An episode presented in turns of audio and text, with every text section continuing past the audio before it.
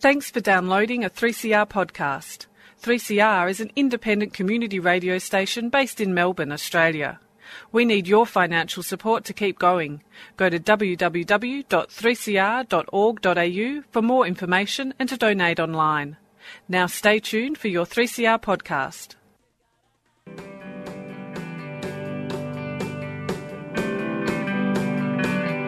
Animales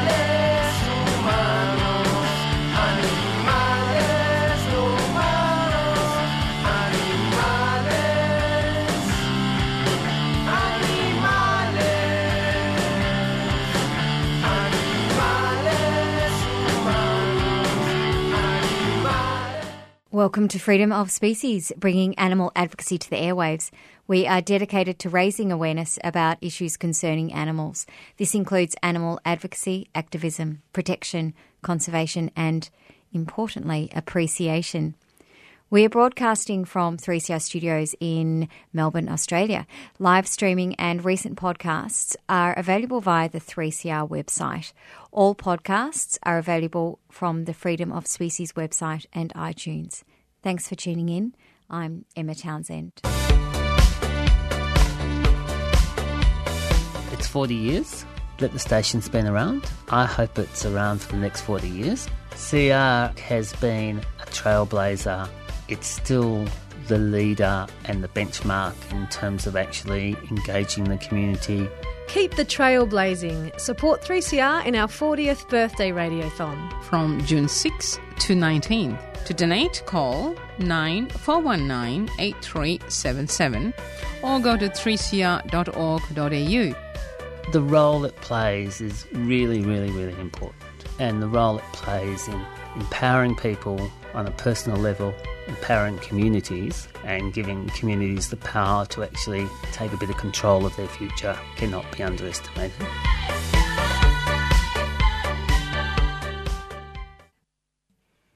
Yes, it's that time of year, guys. Please dig deep and donate to the Radiothon this year. Uh, we all must raise money to keep us all on the airwaves. So, ka-ching, ka- actually, it should be a lot louder than that, sounding like there's a lot of money coming our way. So, ka-ching, ka-ching, ka-chinga. Please donate. Today on the program, we have the first part of a panel discussion put on by Voiceless, the Animal Protection Institute, regarding kangaroos. It's great to see referred to in the mainstream media photographs of wildlife carers doing the beautiful work they do, and often you'll see, uh, you know, a baby joey that's been rescued, uh, cradled in a rescuer's arms, and you think fantastic.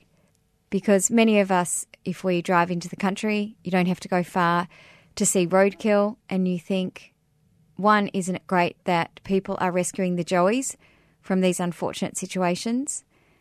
Secondly, you kind of think well, there must be a lot of them around, so that lends itself to believing easily that there is a kangaroo issue, a, an overpopulation problem. Further to that, I guess you've got the fact that, well, if there's a plague of them, surely that's a more ethical uh, green meat, so to speak, to eat. And further entitling that opin- opinion is the fact that our Indigenous Australians have always eaten kangaroo meat. So, what could be the issue? Well, listen up. So, firstly, my name is Elise Burgess, and I'm Head of Communications at Voiceless. And for those who don't know, Voiceless is a not for profit think tank, and we're focused on raising awareness and alleviating the suffering of animals in two core areas across Australia, which is factory farming and the commercial kangaroo industry. Over the years, we've fought hard to protect the hundreds of millions of animals affected by these industries with a core focus on policy and law. Tonight is the culmination of our most recent campaign. It is a campaign with a very simple purpose to bring attention to the plight of the kangaroo. As part of this campaign, we placed eye catching billboards across the city in an attempt to challenge Australians to think about the kangaroo. We've campaigned through traditional and social media and asked people to take the pledge against kangaroo cruelty. This is the first time that we've ever taken such a direct, public facing approach on the issues of kangaroos. And we were often asked, why now? And the fact is, is the Australian, Australia's iconic kangaroos are hunted in the largest commercial slaughter of land-based wildlife on the planet. And while similar trades, such as the Canadian seal hunt or the Japanese whaling industry, attract global condemnation, the kangaroo hunt is relatively unchallenged. Many people simply do not realise that some 90 million kangaroos have been lawfully killed for commercial purposes in the last 30 years. And while this is shocking enough, this figure does not tell the story about the large number of illegal kills which take place on private properties or the impact of government kill programs. Nor does it tell the story of the pain and suffering endured by individual animals, such as the joeys, who suffer enormously as a result of this trade. So that was why we decided to go with a public facing campaign. Because for almost a decade, we've been trying to shine a light on the commercial slaughter of kangaroos. We've been fighting to expose the brutality in this legal, profit driven hunt. But as we've tried to speak out on their behalf, the slaughter has continued unabated. And this is due in part to the overwhelming influence of negative public opinion. Kangaroos, as you all know, are referred to as pests, vermin, a plague. And what's worse, this negative public opinion has given rise to acts of cruelty committed by the public themselves. In 2016, so far, we've seen four cases of unimaginable cruelty, and that's only the ones that have been reported. For example, just last week, you'd all be familiar with the story of the group of young men who chased down two kangaroos and a joey with machetes.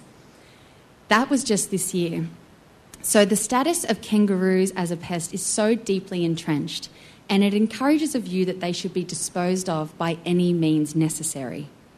So, long overdue questions needed to be asked about the laws that govern the treatment of the iconic kangaroo, which, on one hand, is heralded as an Australian treasure, but on the other, is treated with disdain and violence.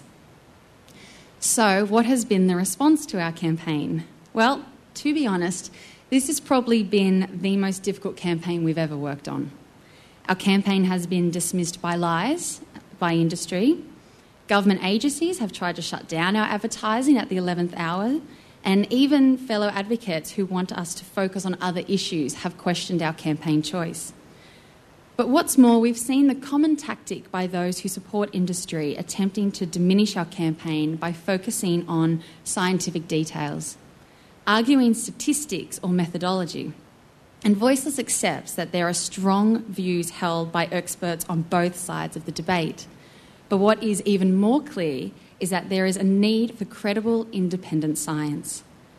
But what cannot be argued are the core welfare issues. That is, the brutality of killing dependent young by means of blunt force trauma or decapitation methods which are sanctioned by the government code regulating the kangaroo industry, the inevitability of miss shots, which leave kangaroos to die painful deaths, and the inability of authorities to properly manage and enforce compliance with the few regulations that do exist. These have always been the basis for Voiceless's staunch opposition to the commercial slaughter of kangaroos, and it is the reason why we've long called for the federal government to bring the trade to an end. But there is one way that we can reach this goal, and that is through informed discussion. So we're here tonight. We've gathered leading experts in the field, professionals who have spoken publicly on the welfare of kangaroos and engaged in this debate, probably a lot more than they would care to say. So without further ado, I would like to introduce our very esteemed panel. We have the Honourable Mark Pearson, MLC. He is an elected Animal Justice Party representative in the New South Wales Legislative Council. Prior to entering Parliament, Mark was Executive Director of Animal Liberation. We have Senator Lee Rhiannon, is the Australian Greens Senator for New South Wales and Greens spokesperson for animal welfare. She has worked closely with Australia's animal welfare organisations to promote greater protections for animals, including the protection of kangaroos. And Dr. Daniel Ramp, a conservation biologist with expertise in wildlife ecology, animal behaviour, road ecology, pastoral management, and conservation ethics. He is a director of the Centre for Compassionate Conservation here at UTS and also a Voiceless director. And of course, our delightful chair for this evening, Dr. Jeffrey Masson. He's a best selling author who has written widely on the emotional lives of animals, including the international bestseller, When Elephants Weep. Jeffrey has served as a professor at several universities in Canada and America and is also a voiceless director. So, before I hand over to Jeffrey, I just would like to note that the topic under discussion tonight often attracts diverse opinions and heated discussion, and that the opinions expressed tonight by the panelists or audience members are their own and do not necessarily reflect the views of Voiceless. But with that aside, I want to thank you all so much for attending tonight and hand across to our chair. Thank you. Thank you.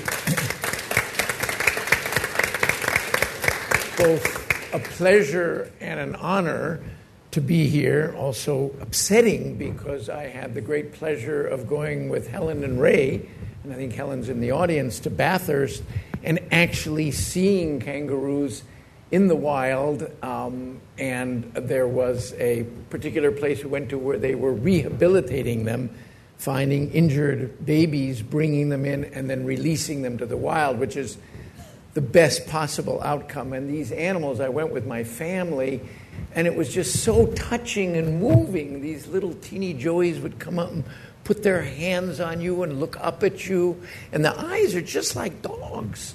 And you'd see the love, and you think, how could anybody bring themselves to hurt these animals? And how could anybody talk about them as a pest or as, as what are the other words you use? Vermin, what an awful word. Vermin coming from the Latin, a worm. And by the way, Darwin was very interested in worms at the end of his life. They're fascinating, he said. Earthworms, they keep us alive. But the idea that people would demonize them in that way, and I, I guess I just want to learn from you. I know nothing about this. And an American coming here and thinking, oh, they're going to love them the way they love koalas, and everybody will respect them and treat them with enormous um, compassion and love, and would nobody would ever permit them to be killed. It'd be absolutely illegal, of course. It'd be like killing an American eagle. You know what would happen in America if you killed the bald eagle? So here we have three of the, the world's experts on this, and I well, yes, I want to find out how did we get here? What does this mean? Why that language? How many are killed, and, and why? And feel free to just jump in. Mark, you I'm sure have you all have lots of opinions about this, but maybe we should find out. Um, Dan, how many are actually, what are we talking about? I mean, it's not dozens, right? No, it's not dozens. Uh, so the commercial industry uh, has routinely killed, I, I guess, on average, about three million kangaroos a year, and that's of um, four or so main species on the mainland. Uh, we don't have current statistics for the last couple of years because they're not being pu- um, publicised by the by the Australian government. So we, we're yet to find out what numbers have been killed in the last couple of years. However, the, it's the, the commercial industry, which is the, the, you know, the killing of kangaroos for meat and skins and, and fur and so forth, but there's also the killing of kangaroos for pet, under this pest status. And there are no records kept of how many are killed under that um, centrally. So we don't, we've FOI'd that information and come back with nothing. Um, there's a hell of a lot of illegal killing. So it's just commonplace. Uh, when I travel and speak to farmers, a lot, a lot of our research at UTS is based working with farmers and local communities, and they openly admit to illegally killing kangaroos. It's just, it's not even a hidden thing. It's just acknowledged. Well, you don't want to have to bother with the paperwork, and And does the public accept this? well, that's a good question. Um, there is obviously this uh, um, cultural um, uh, acceptance of this, and, and, and often we talk about the explicit harm that we sanction towards animals that we could consider as pests. So we, if something's a pest and we want to remove it, whether it's a fox or a cat or a pig or, or a dog or something like this, we, we, have, we spend money and we kill them. But that, there's also this implicit harm that, we make, that that explicit harm makes permissible, which is all the illegal killing, the, the shooting of ravens, the shooting of the killing of wedge-tailed eagles. many farmers poison wedge-tailed eagles because they think that they take their lambs. I mean, it's just commonplace. So this is entrenched. I mean, kangaroos, yes, are really, really copying it. But this really reflects our entire attitude to sharing space with nature. Could I just ask a question about the numbers? Because it often does come up in this debate. I was told recently that the, um, in term, like there's a quota, but only about 2% of the quota is actually being killed. And I understand when it comes to fisheries that the kill, um, the kill amount reflects the actual numbers. So, so is that 2% real and does it reflect that the numbers are low? Okay, so there's lots of things in there. So, for those who don't know, there are methods that are used by the government to assess the total number of kangaroo pop- kangaroos that occur. They do that by flying planes over transects across New South Wales. They fly over these areas and they have people on either side of the plane and they count the numbers that they see. They then work out the area that they've surveyed and the total area available, and nothing is excluded, and then they calculate a population estimate for that entire area. Um, they then set what is considered to be a sustainable yield. So it's this idea of how many can you kill in a given year without allowing their population to crash. Um, obviously, the intention with pest killing is to make them crash, but in the commercial industry, there are guidelines around that. Now, in every year that, that the we have government statistics for, they have never killed the quota. Um, this can be from a range of things. A, maybe because there weren't enough shooters or so forth to, to actually do that, but we don't think that's the case. We think actually the problem here is the fact that the numbers that they're estimating in these landscapes are actually far less. So there are problems with the way in which they're counting. And so this quota, um, you could say, okay, they're not killing. If they think that there are 100,000 and they only allow up to killing of 15,000, and, but they're really only killing two, that's okay because we haven't impacted. But there's a lot of debate about whether that 100,000 is actually the correct number. Do we know, in fact, how many kangaroos there are in all of Australia? Is there any? No, the answer is no. we don't know. No, and, and in That's one of fact, um. I wrote an article in the con- conversation just last year talking about the fact that there is this great unknown, and there is some debate among scientists. Some scientists say that there are more kangaroos today than at the time of settlement. Um, there are other scientists, uh, and I include myself in one of them, that think that actually they've con- suffered considerable de- um, decline. And I, I and my research team and many of the students at UTS and elsewhere are now doing research looking at where are these gaps. There's huge swathes of the landscape where kangaroos are now absent, whether it's for cities or agriculture and so forth. So we're talking about uh, a a group of species, and there's about 60 odd species of kangaroos. Um, but these big, spe- the big ones, these top four, have really suffered some decline. Well, Well, I I- saw can that. Sorry, just one second. When I when I went up to Bathurst from the Blue Mountains, Mm. we were looking because our 14 year old, I want to see a kangaroo, and we only saw two dead ones on the road. Mm. And then we got to Bathurst, and I was taken for a 20 kilometer Mm. ride where there might be, and we didn't see any. You know the story of Darwin when he came in 1830 and he rode on horseback from Sydney to Bathurst, he didn't see a single kangaroo. It was the same when the Russians came here to review their. They'd had a ban in place, um, already in place in 2009, and the industry brought them out to try and convince them that, you know, um, you need to open up this industry again because they, it, it, it actually crippled the industry by reducing 70% of exports.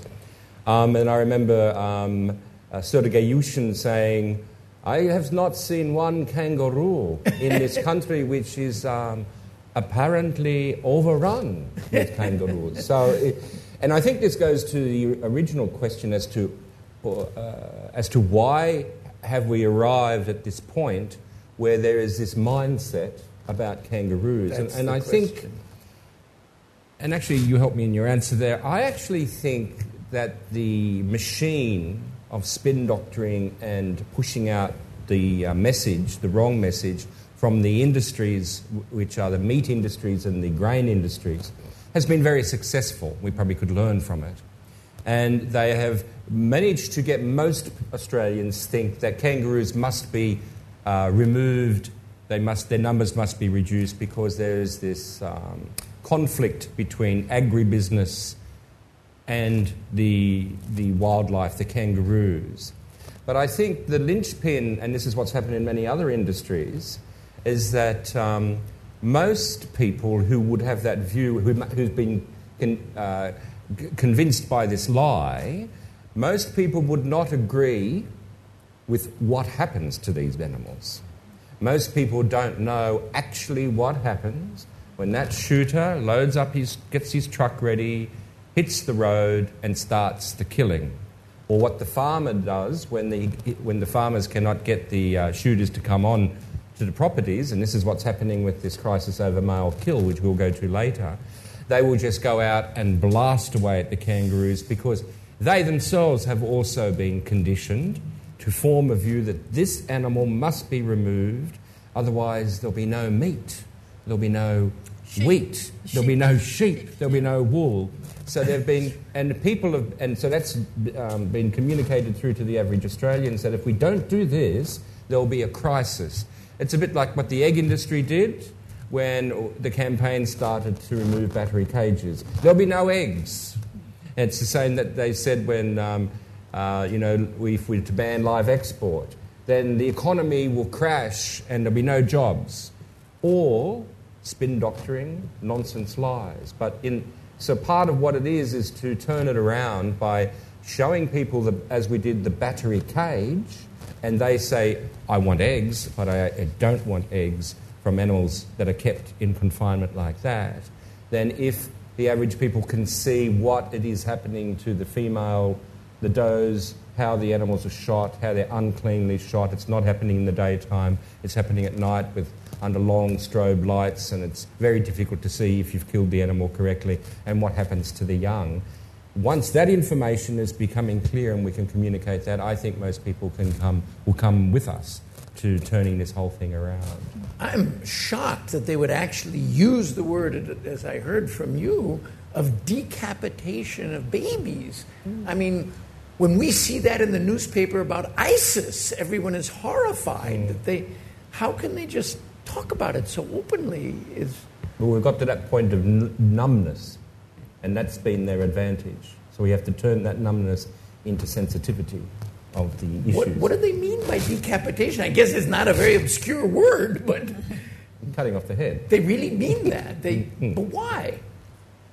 Well, it's considered to be, well, the, well, it's in the context of what was, what was the process that was used before. So if you shot a female and, the fem- and you go up to the female and she has a young in the pouch and maybe one at foot, and about 50% of the time she may have two.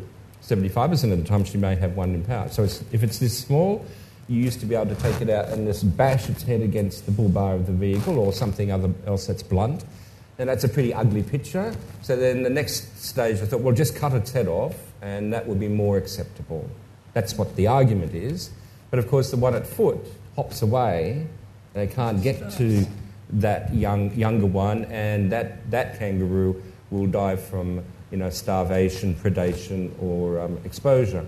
So when so probably 50 to 75% of the time when the shooter shoots a doe, he or she is shooting three animals. And I, and I guess the, the issue there is um, because it's, at, as, as Mark was saying, because it's at night, it's in the bush, Mm. it, it's often just a lone shooter.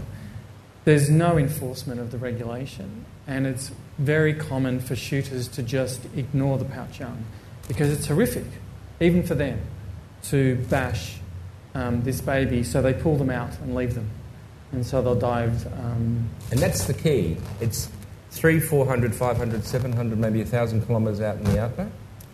Night time. So it's not like the seals and the baby uh, harp seals on the white snow, broad daylight, cameras flashing, front page of the Sunday Telegraph, which caused that crisis years ago, as we know.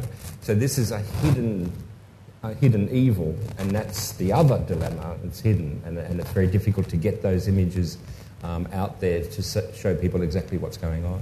Now, Lee, why would the government accept this? What, what, what's in it for them? Uh, well, there's certainly nothing in it for the public, financially or morally. Uh, I think there's a number of things that come out of the conversation that we're having.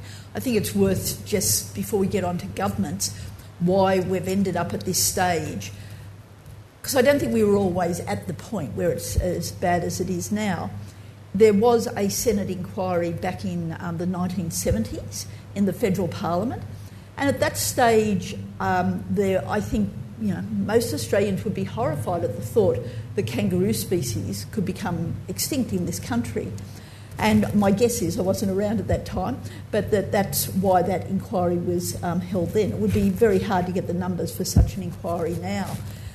But then what you see is that I think that there that then the word is starting to develop that there is a problem in the way that, um, that you know, what's happening with our kangaroos. And then the kangaroo industry becomes starts to become very powerful. And we have a party here, it used to be called the Country Party, now called the National Party, who say they represent farming interests. They absolutely don't. They represent the, just a, a certain section, um, and I wouldn't even call them farmers. They're, they're industrial um, farmers, uh, big agribusinesses. And, and this isn't a huge agribusiness either. Um, we were just talking um, together before we came. There's only about three companies involved. But Really? yeah, but they, you know, these people are well connected. They put their money into lobbying, um, into pushing for certain um, um, support, and the support the kangaroo industry gets is considerable. There's a real merging between the industry and the government, and that's very well reflected on what happened in California recently. But I'll just go back to the 1970s because then there was a ban in Australia on the export of um, kangaroo products to the US. Uh, now, that was lifted after pressure from the industry. But interestingly, this ban um, was retained in California. And then just um, there was a push to get that lifted.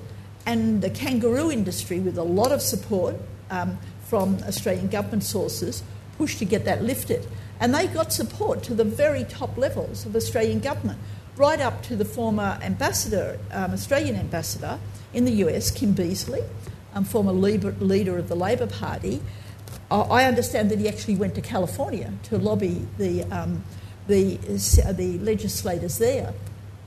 Um, our office did a lot of work with the legislators and the researchers there, and uh, there, myself and others wrote letters. I'm very proud that we actually were able to help the, um, the, the people there who were horrified at the story. In some ways, it's like if you're more distant, you don't see these animals as pests. It's like we've reacted, and uh, Mark's given the example of the seals. I mean, many of us could remember decades ago of seeing that and thinking, how could you do that? And that's what I think has happened in California. At any rate, the end of the story is, is that after a lot of pressure from the Australian government, tied up with the kangaroo industry, they kept the ban in place.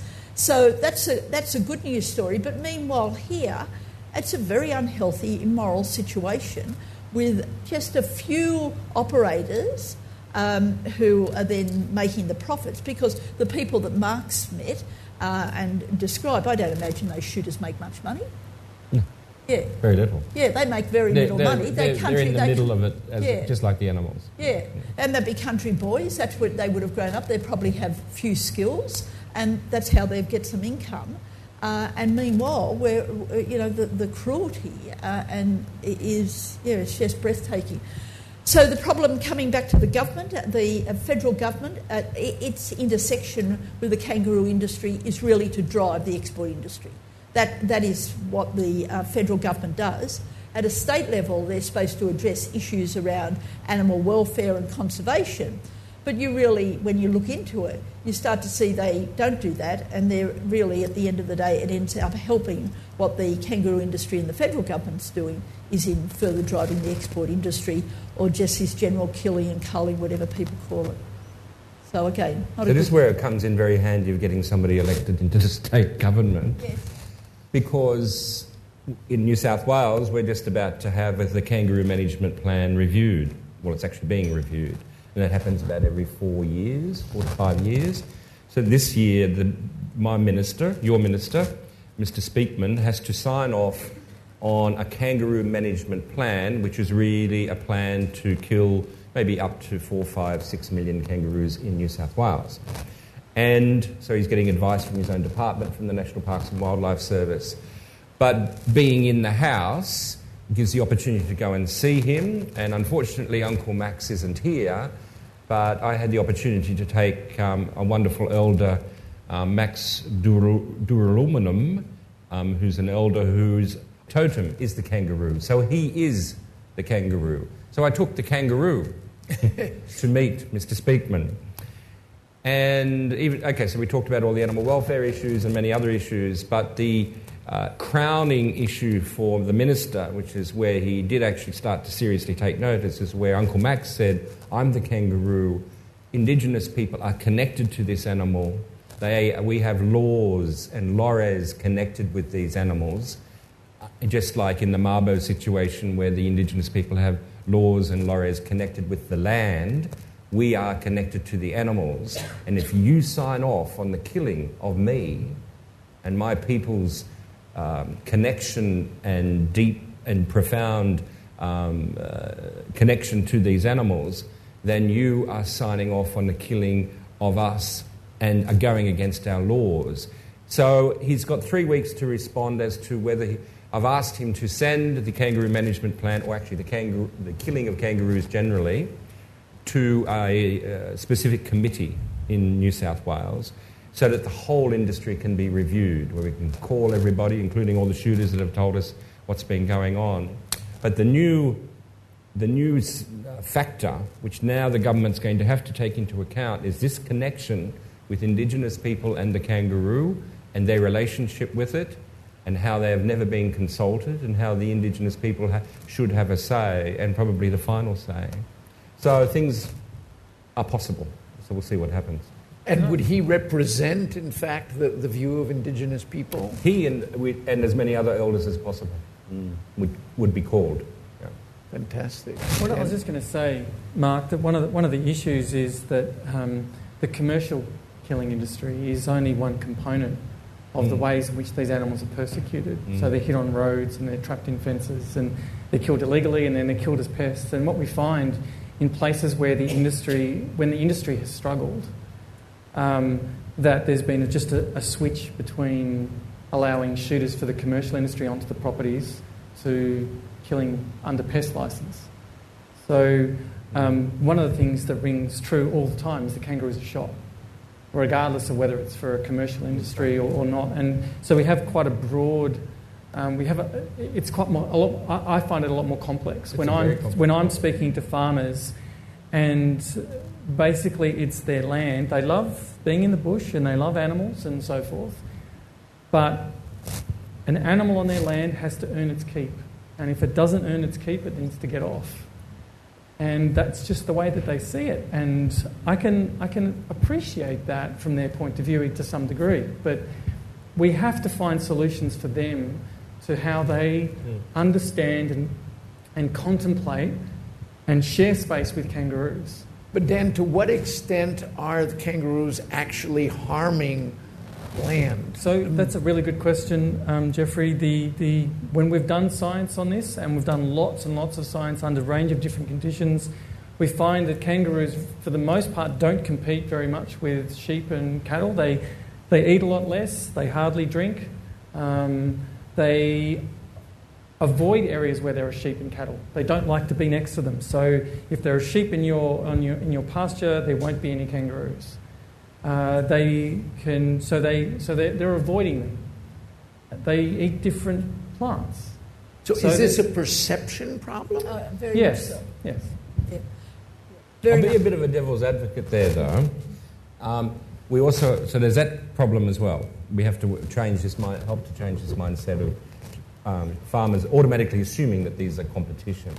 But my devil's advocate scenario is drought, a sudden drought, thousands of kangaroos, and the agribusiness wanting to survive. And one would have to, at, at a certain point, assume yes, there is now a competition.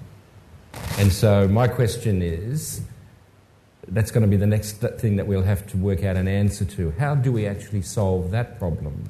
Now, I put it once to um, the Minister for the Environment why don't we just do food drops for the kangaroos at that time and help them out and help them through the drought, just as we do for livestock. I think Mark's actually raising a huge issue for Australia, and that is is our farming practices Yes. sustainable? Sustainable. That's right. I It's mean, that, and that's larger something question, isn't yes, it? that, is, that is barely, if ever, discussed in this country uh, because we have these um, hoofed animals that do so much destruction to our very fragile soils and Mm, fragile mm. plants. Mm. Uh, and so that's a discussion that is very much needed. It's been needed for you know, hundreds of years since Mm. we were first um, colonised and invaded, but now with climate change, it's absolutely needed.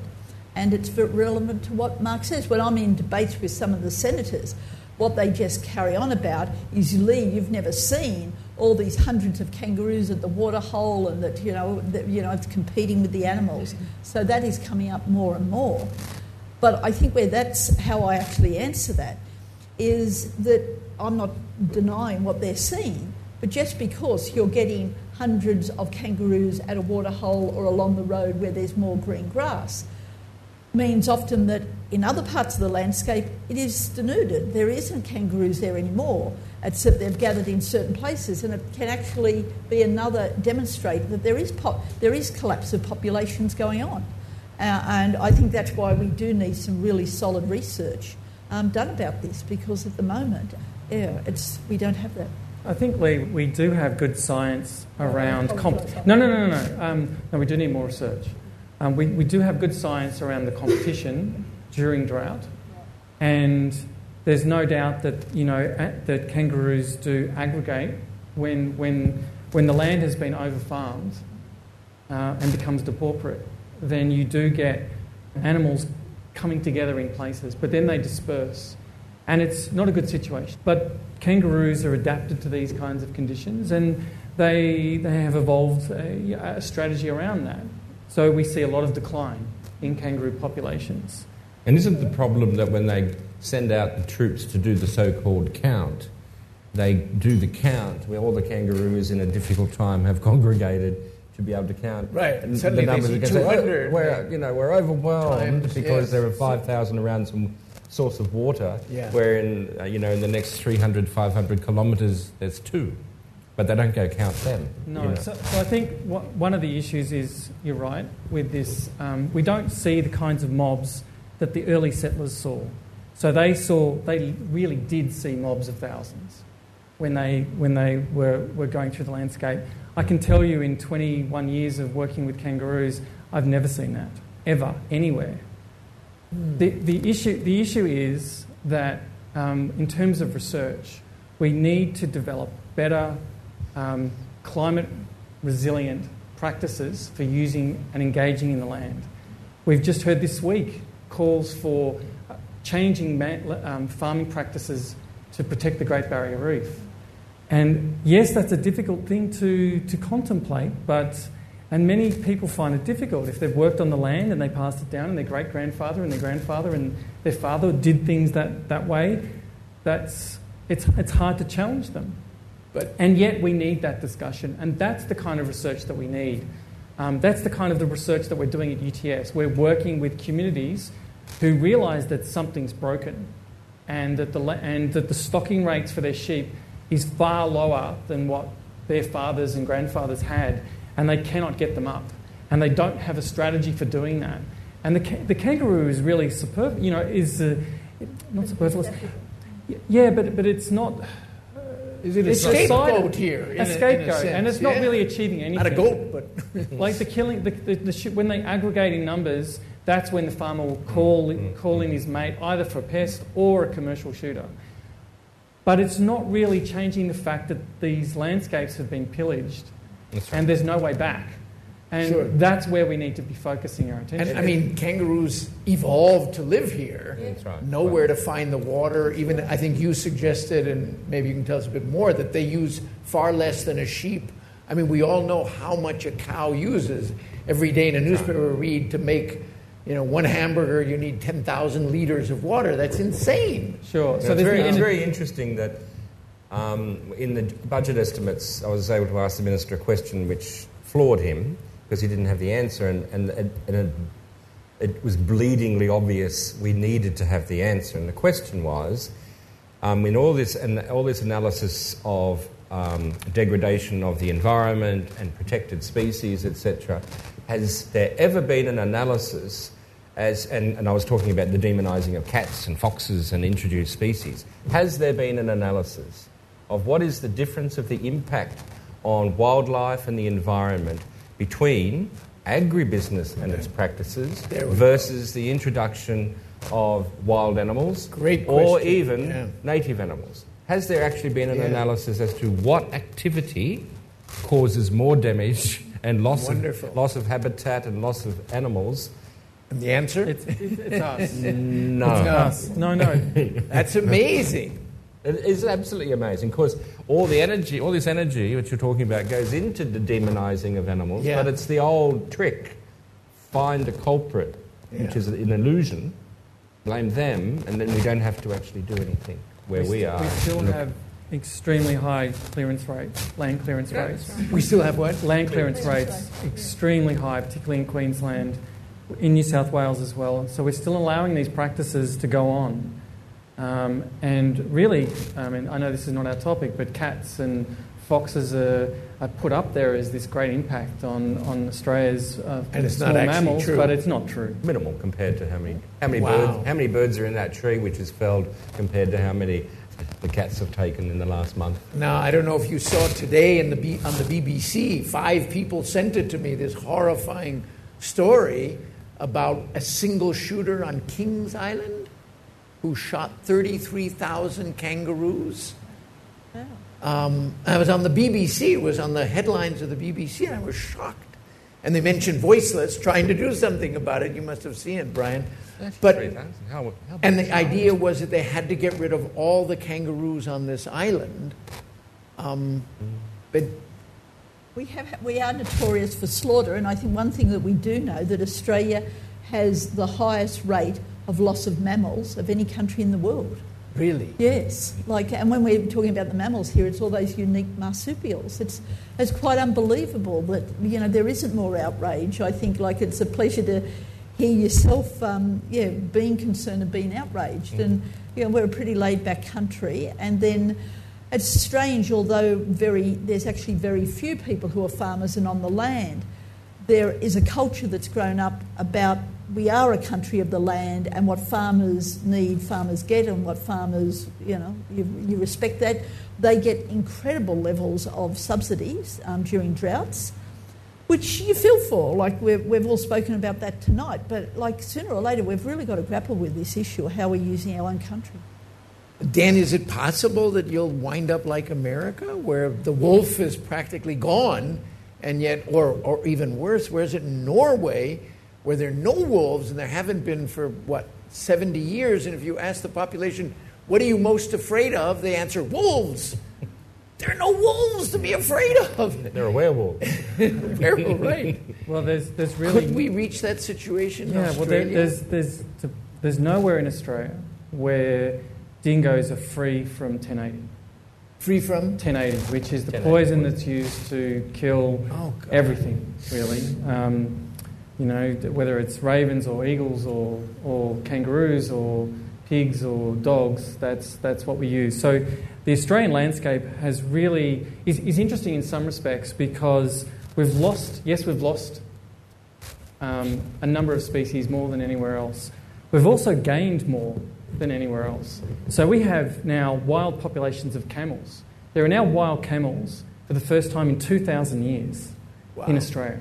And we export Do they harm anything? Uh, Until you ask. that's, that, that's contentious. Um, uh, they also benefit things. So all species, every individual animal, wherever it is, whatever it does, interacts with others. Sure. And this idea of impact and harm is really a value that you place on that. So if, an, if a herbivore eats a plant, is that evil? Um, um, if, a, if, a, if a dog, if a lion eats a person, is it evil? Right? These are, these are things that carnivores and so forth do. So we, I guess in the Australian landscape, it's very, very interesting. We have dingoes which came down from Indonesia four or five thousand years ago. Uh, we had thylacines, which they now have evidence that they were in some form of domesticated relationship with, um, the indigenous people Really? many years ago, and the, the, so this, there's been radical changing. Now, kangaroos do okay. They, they're, for the most part, most of them, because of their size, are, are able to withstand human globalization in this Anthropocene that we're in, right? But we don't see that as a value that's worthwhile.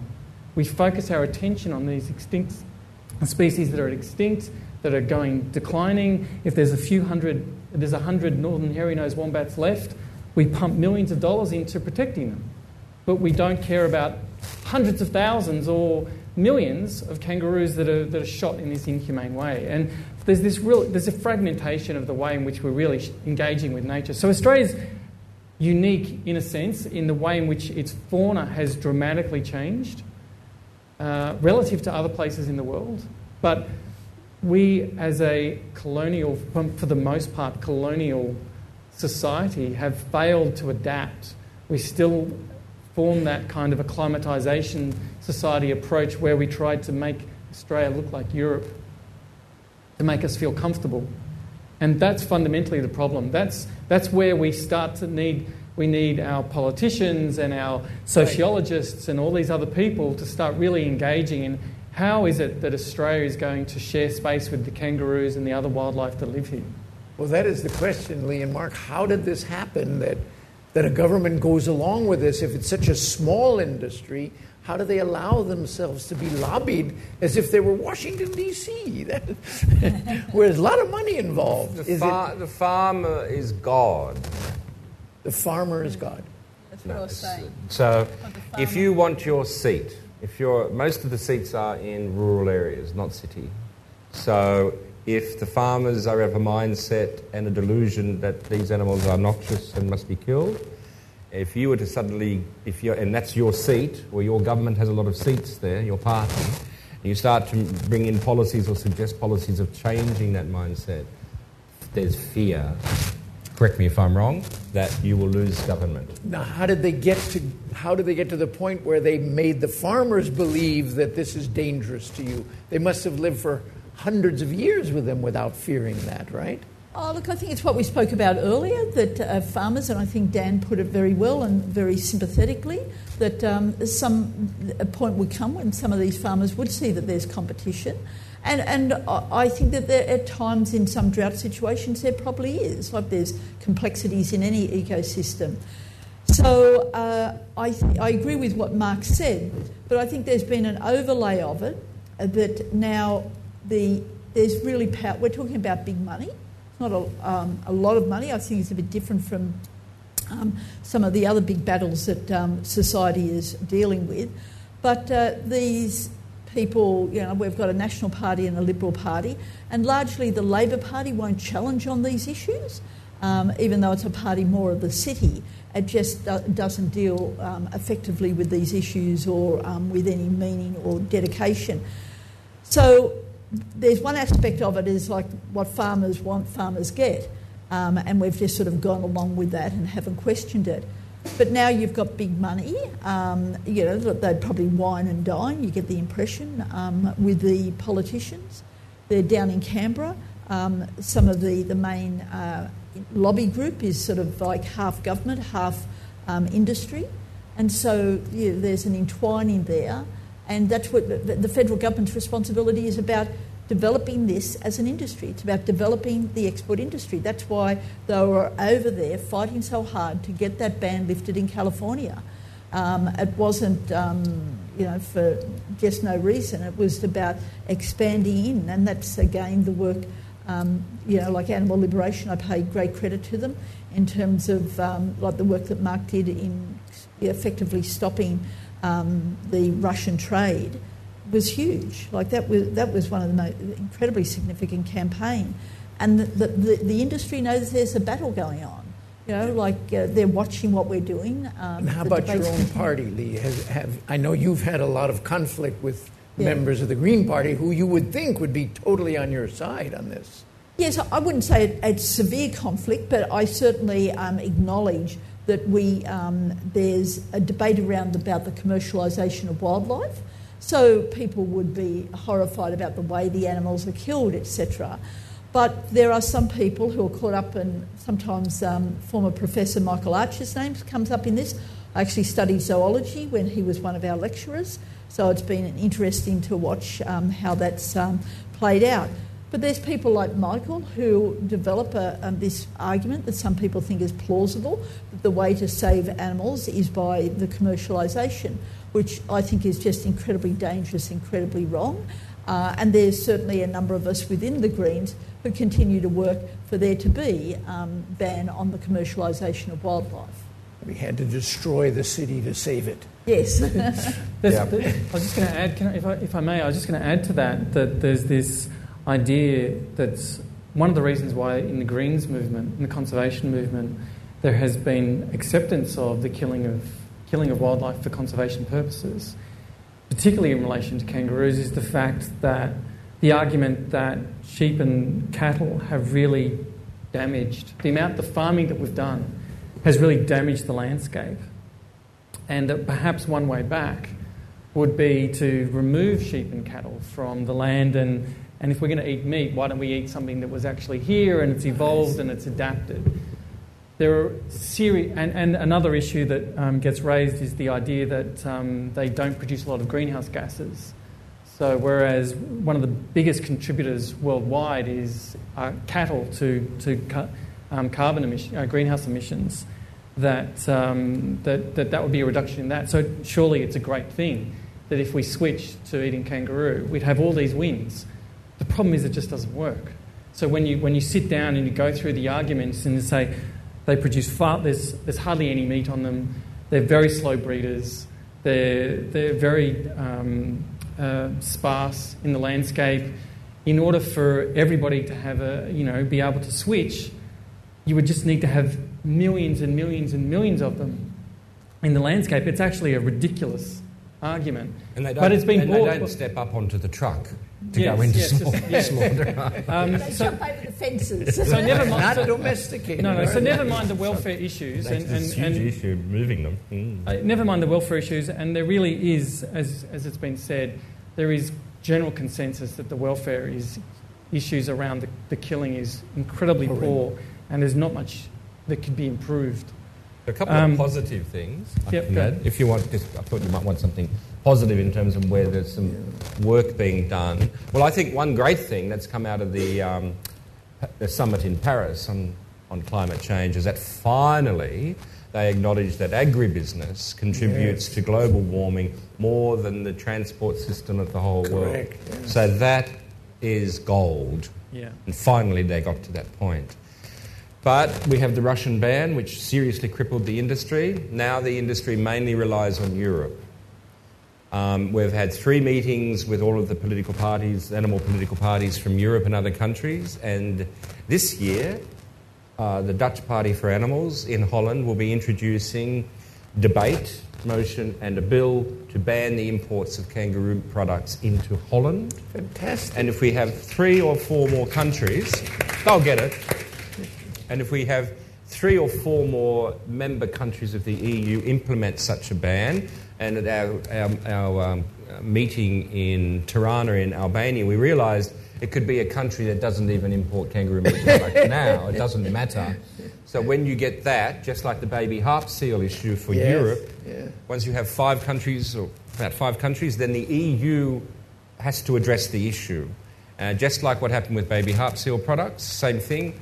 Uh, when f- about four or five countries banned baby harp seal products, the EU had to address it, and now there is an EU ban on baby harp seal products. If, and I think we can, in the next two or three years, get a ban on kangaroo products into the EU, collapse Wow. because Woolworths and Coles will look at what Europe has done. They didn't want to take much notice of Russia.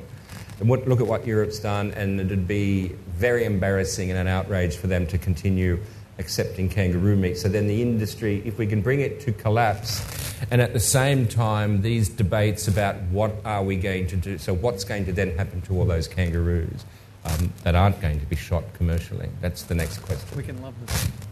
So what, what was your experience in Europe when you went there? How did people respond to? Well, this is why I spoke. This is why I talked about it. I think it's the same issue with Australian people. You show the picture. And they're horrified. They're horrified. So what? What? So, that, so there hasn't been an industry. There hasn't been a, um, a mechanism that Australia has developed in Europe to cover that up. They told them they were farmed. They told. They told them that kangaroos were farmed, Farmed. put up onto the truck and sent to slaughter. So they just lied to them about all what really happened. So we went there and told them, no, they're wild animals and there are all these problems that um, occurred. So it's the same issue. So with the, uh, our uh, colleagues from other political parties, when we showed the pictures, then they committed to, because they know they can do something to help this issue. So that's So that's it's great thing. information, really, being exposed to, to reality. What That's right. And maybe it means we put, find purses to run 30 second ads during news time and prime time on TV saying, Did you know? Blah. You know, maybe that's trying to turn this mindset around. It's happened with mulesing, it's happened with battery cages, sow stalls. We can do it for kangaroos. Dan, why would you get why would you get scientists who would oppose this? Is- are they in the pocket of industry, or is it a genuine disagreement? Um, I mean, I think debate is healthy. I mean, I think that, uh, you know, what is truth? The, the fact of the matter is, though, that when I'm out there, I see kangaroos suffering. And not just the ones being killed, but the ones that are left. And so I now have PhD students out there trying to say, well, how can we work out what their quality of life is? In areas where there's heavy persecution, we don't see young at foot out and about very much. So, so they stay in, their pou- in the pouch. Uh, in areas where they feel safer, So they're responding to Oh, absolutely. Fear. You know, there's this, Fear, there's right. stress. So one of the things that we're working on in our group is ways. No one's really looked at how do you measure the welfare and well-being of a wild animal. The focus has always been on domesticated right yeah. um, animals and or livestock. The welfare of wild animals has been really lost. And I actually have a PhD student in the audience who's um, pioneering this in developing new ways to, to quantify this, um, collaborating globally, um, so that we can then be quantitative rather than just saying, well, uh, and because you do need methods, you need to be able to, we, we, we can't speak to them, but they're thinking things, and we need to work out what those things are. And when I'm out there, I see them having a terrible time. And there are some already anecdotal evidence that some kangaroos that have been where their mums have been hit on, hit, killed in collisions and they've been rehabilitated, there's some indications that these animals might be suffering something akin to PTSD. PTSD. I was going to ask uh, about but, that. But, yeah. but I mean, there's a lot of research that needs doing, but for the most part, mainstream science is ignoring it because of the entrenched. You know, that's the way that paradigms work. That it's very entrenched. It's very hard to um, say, "Well, I want to try something different." And, and in fact, uh, of the scientists that I know of that are, are trying to do things differently, um, there's almost bullying from the other scientists, and and, and that, that's very real. So I often get the impression that many scientists are, well, captured might be a, not a polite word, but that money comes from industry. Therefore, there is a closeness to industry. Um, Is well, that fair? I don't, I don't feel qualified to comment. I haven't looked at um, some of those scientists and what kinds of grants they've been getting. Right. Um, there's certainly there's strong associations. Um, whether or not the money's, whether or not it's personal, or whether it's financial for research, I don't know. There is certainly some programs that have been. I, I'm aware of some programs that have definitely been driven by that premise. And, and when, when, when science, I mean, science isn't objective, it's subjective. So when you set out to ask a particular question, you do so within the framework of whatever paradigm or ideology that you have. And I guess most of the science that's focused on kangaroos has been within a particular mindset that, that's already accepted that they're pests and how can we deal with this problem. The research that we're doing is just saying how can we uh, enable these animals to lead um, quality lives in amongst people and their needs. So it's not putting them above people's needs, but it's just saying how can we coexist cohabit. And that's something that humans do very badly. That was part of a panel discussion put on by Voiceless, the Animal Protection Institute, uh, titled Rethinking Kangaroos. Thank you so much, Elise Burgess from Voiceless. If you'd like to contact us, please do on info at freedomofspecies.org, Facebook, Twitter, or the website. You've been listening to a 3CR podcast produced in the studios of independent community radio station 3CR in Melbourne, Australia. For more information, go to allthews.3cr.org.au.